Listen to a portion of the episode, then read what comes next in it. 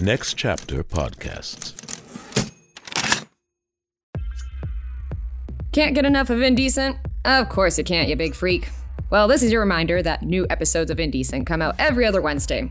We don't want to just leave you there quivering in anticipation for two weeks straight. So, in between full episodes, we're going to be putting out bonus content and all other kinds of fun stuff. Like when I talk to my guests, we usually sit down for about an hour, but not everything fits into the flow of the show. So, today, we're going to be dropping some of the extra bits from my interview with Dr. Laurie Betito that felt like they were worth hearing. She's so smart, she's so funny. I know you're going to love it.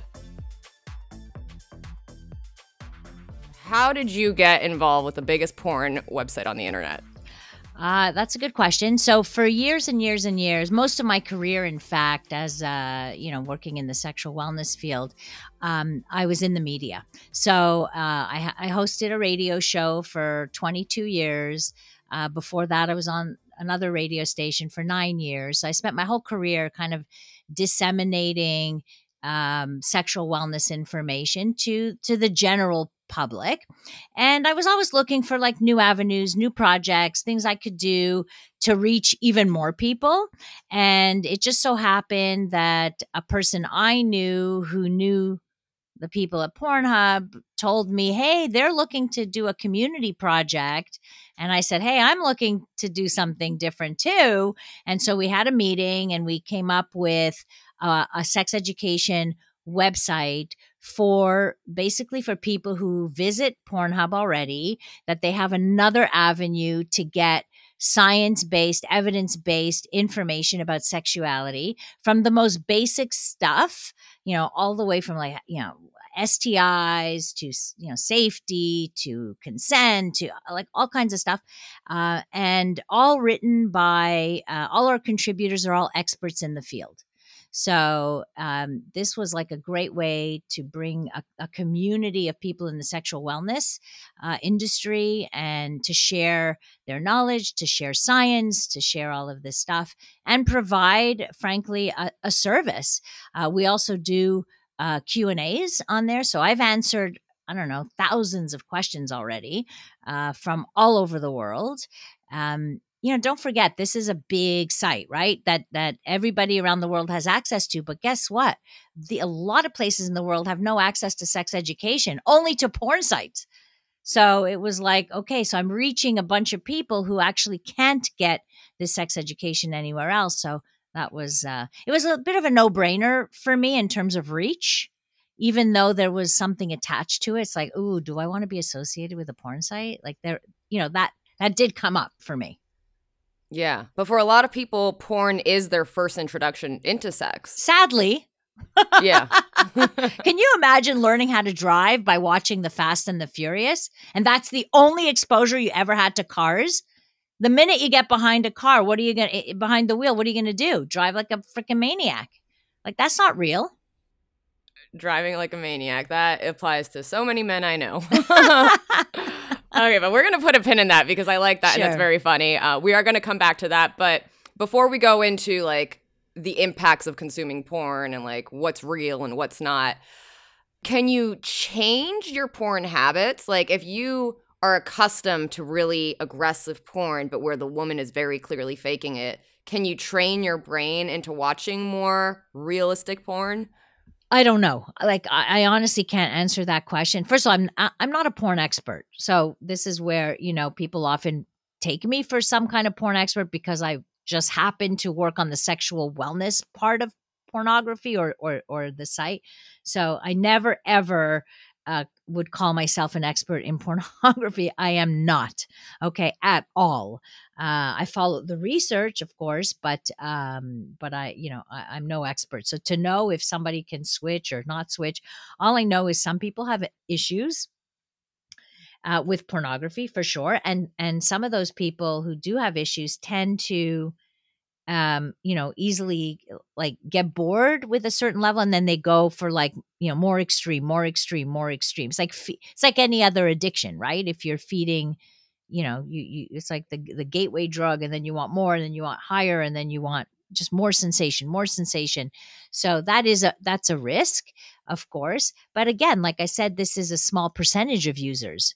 Most users don't use porn to that you know most users i would say use it to explore things they might like or uh, you know they they're curious about certain things and they don't spend hours and hours. Like the average user probably spends 10 minutes you know 10 15 minutes and how long does it take to jerk off you know? Like it doesn't take that long I know. So- I'm always mind blown by these like 20 minute porn videos. I'm like, who's got 20 yeah but then minutes? nobody ever watches 20 minutes though they watch the first five minutes and next time they'll watch the next five minutes and you know that's the thing they, they that's why you never get f- feature long you know length m- porn movies because nobody really cares you know it's like they just want the arousal and that's enough for them that's the majority of people It's so funny because there's a that's so real though. There's a that website uh Be- Bellissima or something. It's like a feminist porn. oh Bellissima, uh, yeah yeah it's great i've actually interviewed the the uh, the people from there yes uh Bellesa yeah, yeah. And it's like honestly, it's just the good lighting. Yeah. Mhm. no, but it's also you've got a lot of seduction. You have a lot of foreplay, right? It, it's really what you know many of us are looking for. But apparently, I was just talking to somebody uh, recently at the at Pornhub who was telling me that you know you would think that that's what women are looking for, but our numbers don't show that. They show that women are actually looking for like you know not not the romance and the erotica but m- more of the same stuff that men are looking at so believe it or not you know you get women looking for hardcore stuff too so it isn't just a male thing um, but the issue of consent because that's a very good question you know when when you think about okay in porn you don't see too much of you, you certainly don't see the discussion of hey would you like to do this? and hey you know whatever it is or condom use or things like that. This is why it's entertaining. It's it's entertainment i should say. All of that is happening outside of the camera right? The consent has happened before you videotape the consent you know the the discussion about uh, uh safety and the fact that you know the actors or whoever has has you know been tested prior and they test every single time before a scene. And there's lots of things that we don't know that goes on behind behind the scenes. In the same way that we watch any hollywood movie and we have no idea what you know how they got to to that to that frame for example. So you know if we if we start looking at pornography in general as as an expression of reality we're missing the boat. Like this is pure fantasy and sometimes it's it can it can be a little realistic like listen people are one of the top searches uh, on pornhub is reality. So people are looking for something more real right? In the same way that we have a fascination with reality tv you tell me is reality tv real it's so f- fake like reality TV is not real in any way. It is, you know, scripted in some ways, edited in other ways. It isn't real. Uh, but it, there's a semblance, there's a semblance of real. So, and people like that, right? They like to be kind of voyeur into this. They like to look into somebody else's life in a way. So, I think it, it goes with the same obsession we have with with reality TV. Like, sorry, but 20 years ago we didn't have reality TV. That didn't exist, you know? This is this is a new thing. And reality porn is also a new thing. Yeah, you see a lot of like user uploaded content now, the dawn of OnlyFans. It's like more at home type Exactly. videos. It's like you get a window into somebody else's sex life in a way, right? The same way you, when you watch Survivor or you watch, uh, uh, you know, Housewives or whatever it is, you're looking into somebody else's life. And I wonder is it because we all grew up on the same porn or is it just what people like? But I think I, I mean I don't know, I'm not an expert, but I would venture to guess the difference is you can have aggressive porn on both sides of the spectrum, but the difference is is she faking it or is she enjoying it? Yeah, well, exactly. And I think faking it, nobody wants who wants to watch something where you know somebody is completely faking it? You know, I think if I look at men and their sexuality and and when I talk to men, they get their biggest pleasure from giving pleasure. So if their partner is not satisfied or doesn't express pleasure, they're not really all that is they're not just having sex for themselves to get off. As you know, men in relationships and men who want to you know be good lovers, they know to be a good lover you've got to give and you got to give give good you know? You got to make sure you know what she wants. So um so that matters to them far more. So you know the pleasure matters like the the expression of pleasure is important for sure are we sexualizing things more because of the internet or were we already sexualizing everything and now we're just putting out that kind of content because it was already on our minds like which came first the chicken or the egg uh, i wish i knew which came first um, I think porn follows trends. Um, and I think people who follow trends look to sexualize. Like, I don't know how one influences the other. I know that, you know, porn has been around forever, honestly, forever, way before the internet. And there's, you know, you, you realize that the video camera was invented because of pornography. And so was the and so was the internet. What? It was all about yeah, it was all about how do we disseminate porn? How do we how do we film it? Oh yeah, there's uh this is so the industry has driven a lot of technology. A lot of technology. It's really it's fascinating if you look into the history of all these things. It has it has driven it. So, you know, we can thank the in the porn industry for lots of our technology, frankly.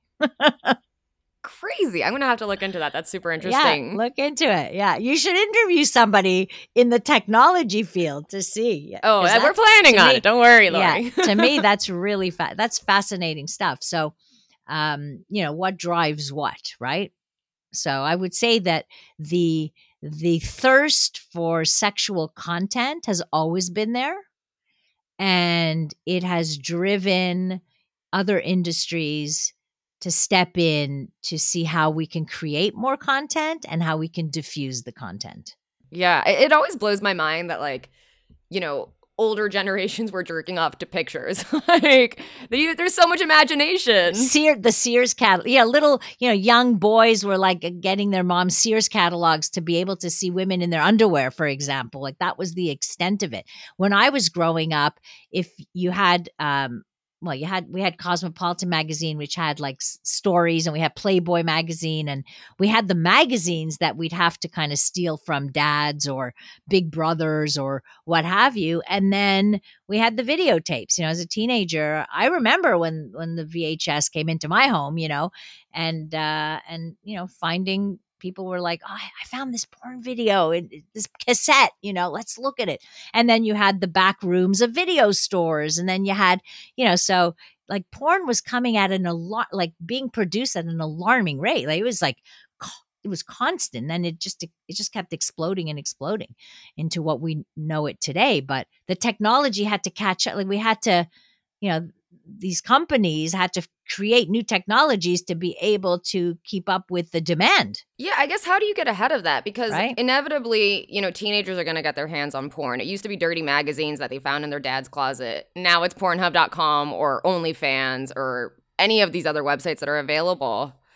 Yeah, but I remember watching porn as a teenager and you see women like screaming like banshees and they're just loving all the dicks that are thrown at them and they everybody always comes. You always know how porn ends. Right. It's not like exactly. that in real life. exactly. So with with experience, you know, people realize, well, that's purely fantasy. That isn't what real women want. That isn't what real women like, you know, but we need to have conversations about sexuality. So, porn literacy is about teaching kids who will have access to that that this is not real that that this is not what real women like or this is not what real men look like you know? The, a, a real guy doesn't have a 10 inch dick you know? The, they're hired because of that. They, that's why they're hired. Your average is this. That's not it.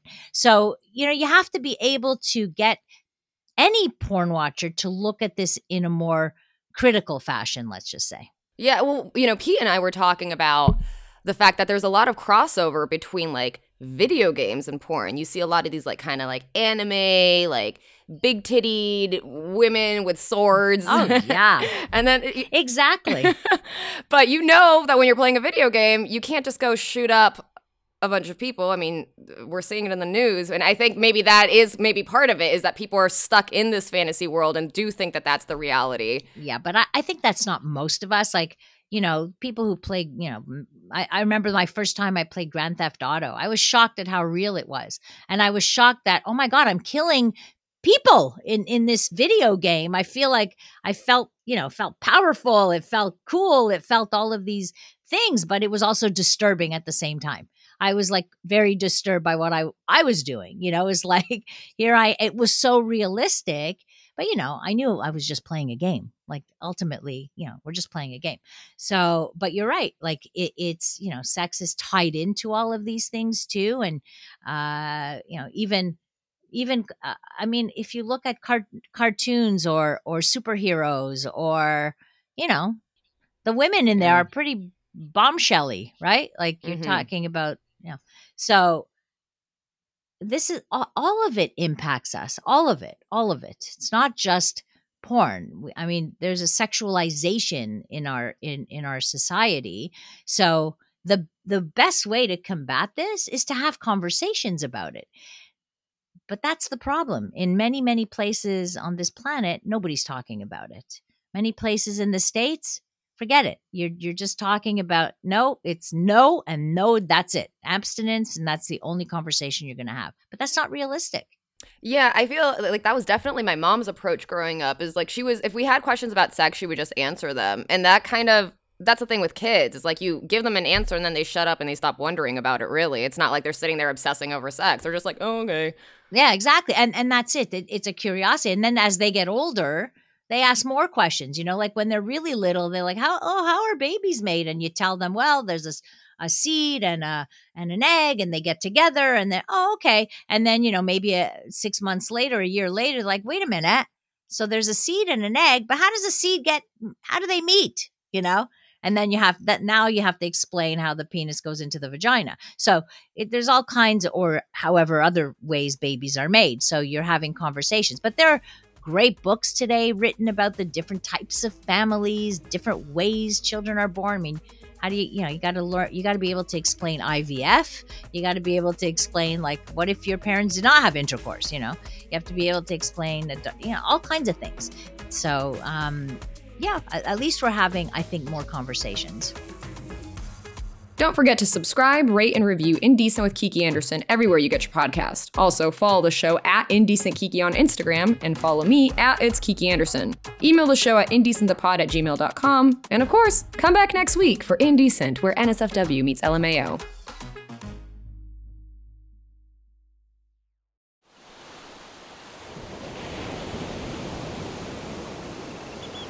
Did you guys hear about that couple that went on vacation and one spouse murdered the other? In fact, the entire vacation was planned just so that they could make the murder look like an accident. Ah, so like a slaycation. Oh boy, sounds like a fun new true crime podcast to me. On every episode of Slaycation, we'll examine true cases of people who were killed while on vacation. Was it murder? Or just a horrible accident. That's up to you and the law to decide. But either way, if you leave for your vacation in the plane and come home under the plane, you've definitely gone on a slaycation. Join us every week for a fascinating new episode. 911, what's your emergency? But make sure to pack your body bags because getting away can be murder. This is Slaycation.